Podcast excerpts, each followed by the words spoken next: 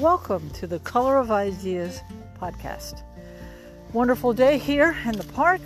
It's about 55 or so, little little bit of a chill in the woods, but uh, sunny and a delight to be here. I have three things I want to talk about, so this is this could very well turn into a two podcast day. I'm going to start out with discussing and you could say reporting about uh, John James Audubon, whom I'll refer to as Audubon. Uh, now, of course, I, I know him as the artist who painted uh, Birds of America and as the namesake of the Audubon Society. But that's all that I knew, okay? So I watched these two documentaries. One I had once watched months before, and then I watched it again this few days ago, and I watched the second one. And uh, such an inspiring life, so that's why I'm going to talk about him. Uh, Audubon was the bastard son of a French aristocrat who was living in Haiti. Uh, Audubon's mother was a French serving girl for his father, a maid, and she died when he was an infant, so he never knew her at all. Uh, his father left Haiti uh, because of the political unrest. There was a great rebellion taking place there. Did I mention he was born in the 1770s? And so the father went back to France with uh, Audubon and his sister. The father had uh, two children by this uh, this serving girl, and so um, returned to France. He was adopted by his wife and lived uh, an aristocratic life. Now, the thing is, he didn't get much of an education. Um, he just showed no interest in, in that. Uh, all he wanted to do was roam in the woods. And so, of course, he learned to read and write, and, uh, and he wrote very well. We know that from his journals. Uh, uh and, uh, you know, a thinker, and, uh, but mostly a man of nature. Okay, so he spent his youth in France in the woods. Uh, now, in the 1780s, that's when the French Revolution um, took place. And so, being an aristocrat, Audubon's father decided we have got to get out of the city and get away from the reach of the French Revolution. And so that's what he did.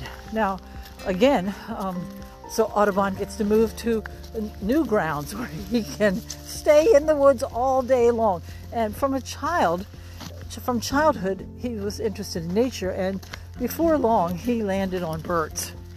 And so he would make his efforts, and we have sketches and drawings of his that go way back, uh, so much so that you can see this huge progression from early work to later work. So, as um, Audubon approached 18, his father, always exercising such good judgment, you know, recognizes that he needs to get his son out of France or else he is going to be conscripted into the army. Uh, and he doesn't want that to happen. He doesn't want anything to do with Napoleon's efforts in that, at, at that time.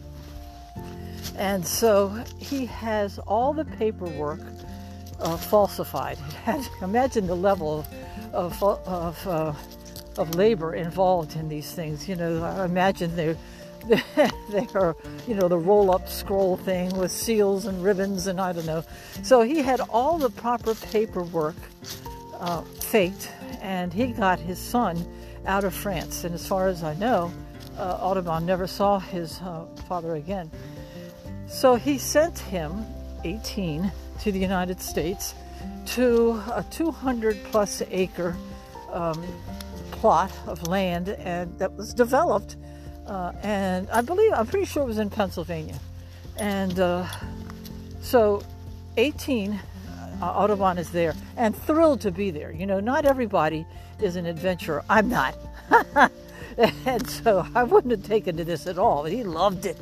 And he loved the land, he loved roaming, and he's back to, you know, drawing and collecting uh, samples of what he wants, and uh, he has to buy a horse, so he goes next door to the landed gentry who are there, and it's at that point that he meets his future wife. Uh, the 17 year old daughter is beautiful and attracts Audubon from the beginning. And a year later, they're married. And the, almost the first thing Audubon does is sell that property. Okay, so he is moving now to Kentucky because that is considered uh, where the, the frontier begins. Okay, uh, so everything west of Kentucky was considered just a, uh, a wildness. And he opened a store there with his wife, and and he, they were quite successful. Now, as time went on, uh, Audubon's interest in water, water in birds, went from uh, something important and something that he was passionate about to this is all I want to do. Okay, so, and that's really the part of this story that is most striking to me. They have children and they have, uh, you know, the needs and necessities of daily life, but um, Audubon just is only interested in uh, nature and uh, birds.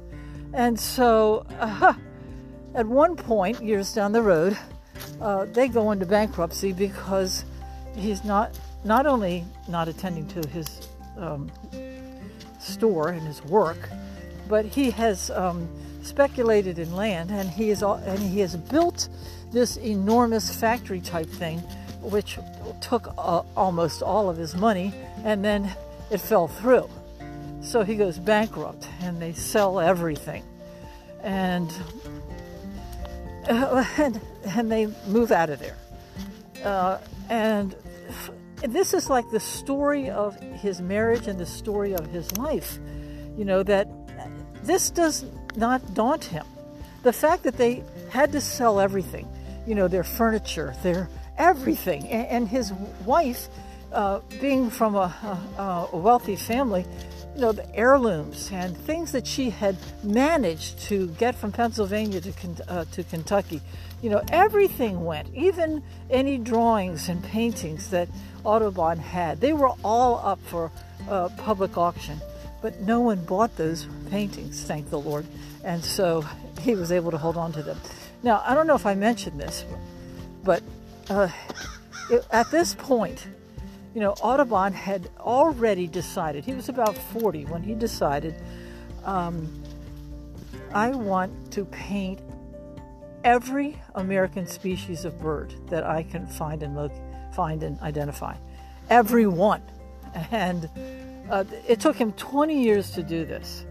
And it was very disturbing to family life. I mean, he would be away from his wife not just for months, but it, at some points for years. So after having done uh, the bulk of his um, uh, artwork, he wanted to make a book. And the drawings are life size. So we're talking, you know, the pages are like 30, 36 inches. Um, just huge.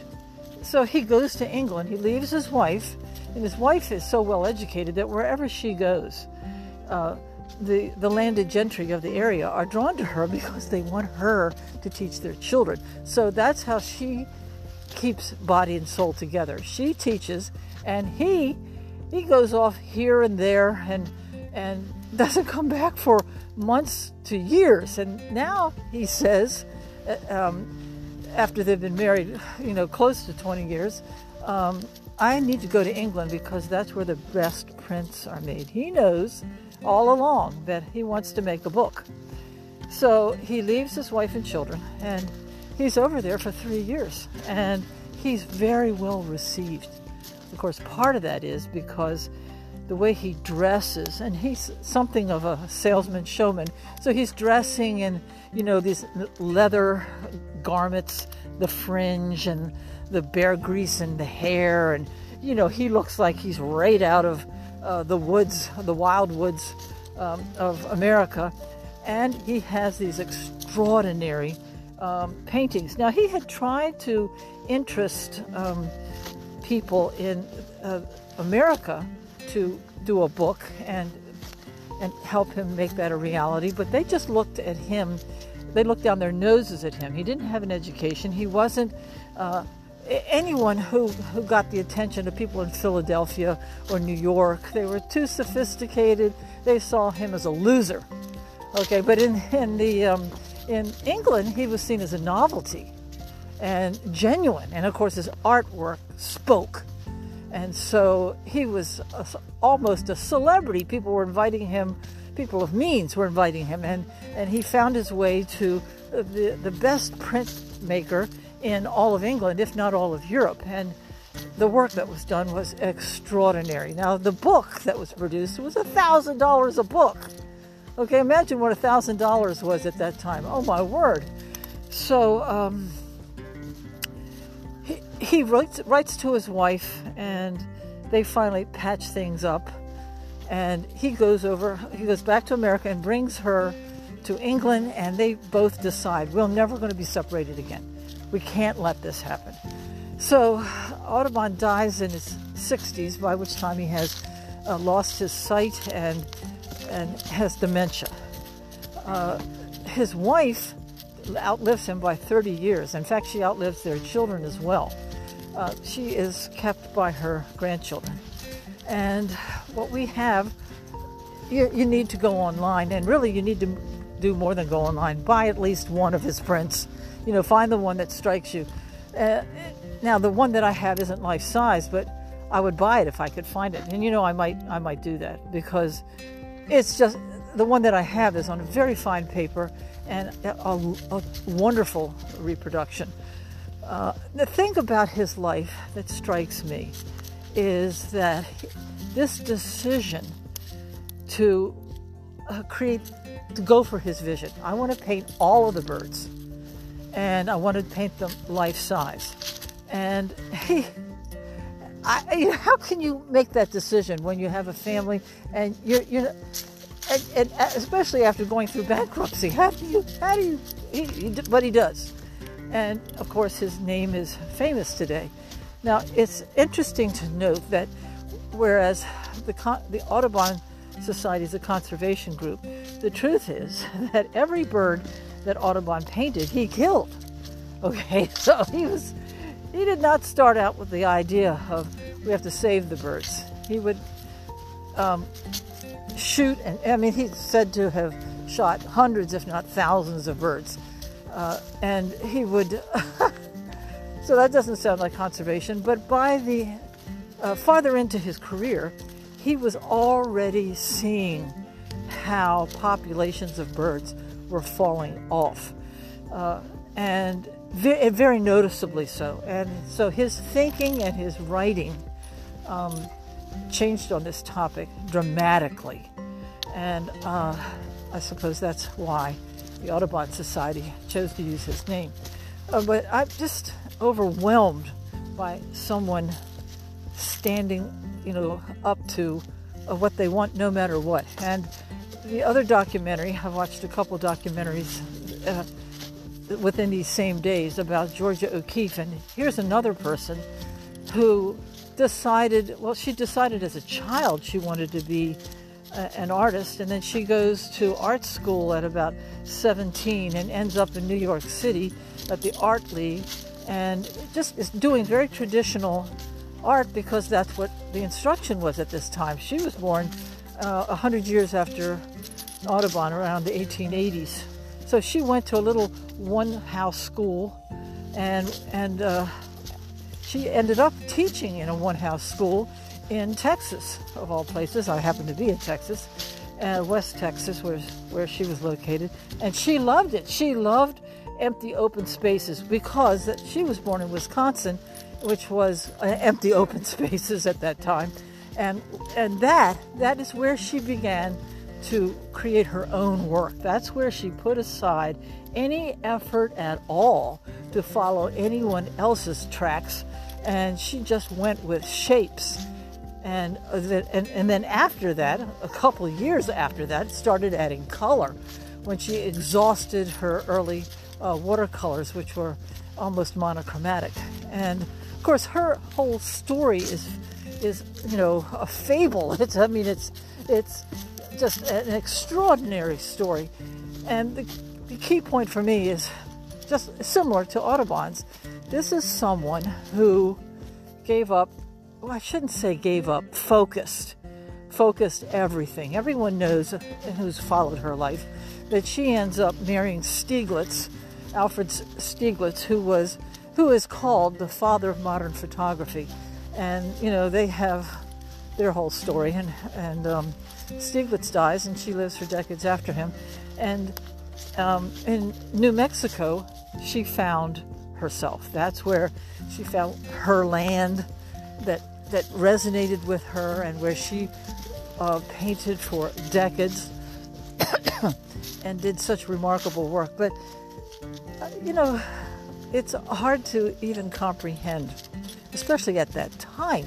You know, we talk about women's liberation. Well, she was born in the 1880s, and by the 1940s, she was well established in uh, in New Mexico and creating work which was generating the highest prices for women artists of that period. Now, it's mentioned that as high as they were, the men were getting a lot more, but she was still so far ahead of other women. So the the theme here, I'm really, as always, speaking to myself, but I hope that others find encouragement and interesting ideas here. Don't give up. Um, follow your path. Uh, and really, you know, I ask myself, how can I not follow this path? I mean, as an abstract artist, I I, I go deeper into um, uh, comprehending color and shape and form as part of me. Uh, so it's all about, for me, uh, self discovery and expression. And so finding my language, finding my vocabulary, finding my story. And I am so excited every day by the work that I'm doing and and like the work that I'll do this evening, which which is pretty much when I've been working of late, that I, I work at night. And I go to bed with a wow, and I wake up with a wow because I know more discovery, you know, more creations, more uh, um, adventure and uh, experiment, which just uh, is something key to me. And I do I think there's an end point? Do I think that there's a place where I've said everything I can say? No, I don't think there is, but I do believe there's a point where you do understand your vision and and and uh, want to uh, pursue that and uh, and can't wait to discover what's around the corner, so to speak. And that's very much how I feel. Okay, so enough for today. Catch you next time. So long.